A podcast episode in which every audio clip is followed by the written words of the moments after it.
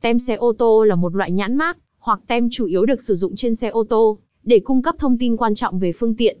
Các thông tin này thường bao gồm các chi tiết về xe như biển số đăng ký, mô hình, số khung, số động cơ, nơi sản xuất, năm sản xuất, và các thông tin khác có liên quan. Mục đích chính của tem xe ô tô là định danh, và theo dõi thông tin về chiếc xe trong quá trình sử dụng. Tem này thường được đặt ở các vị trí dễ quan sát như trên kính trước, cửa xe, hoặc các vị trí khác có thể giúp dễ dàng xác định thông tin cần thiết. Tem xe ô tô có thể chứa cả các thông tin về an toàn, và tuân thủ các tiêu chuẩn kỹ thuật của xe. Đối với những chiếc xe mới, tem này thường được sản xuất và gắn trực tiếp tại nhà máy sản xuất. Đối với việc thay đổi hoặc cập nhật thông tin, các tem có thể được cấp mới và gắn thêm sau khi xe đã xuất xưởng.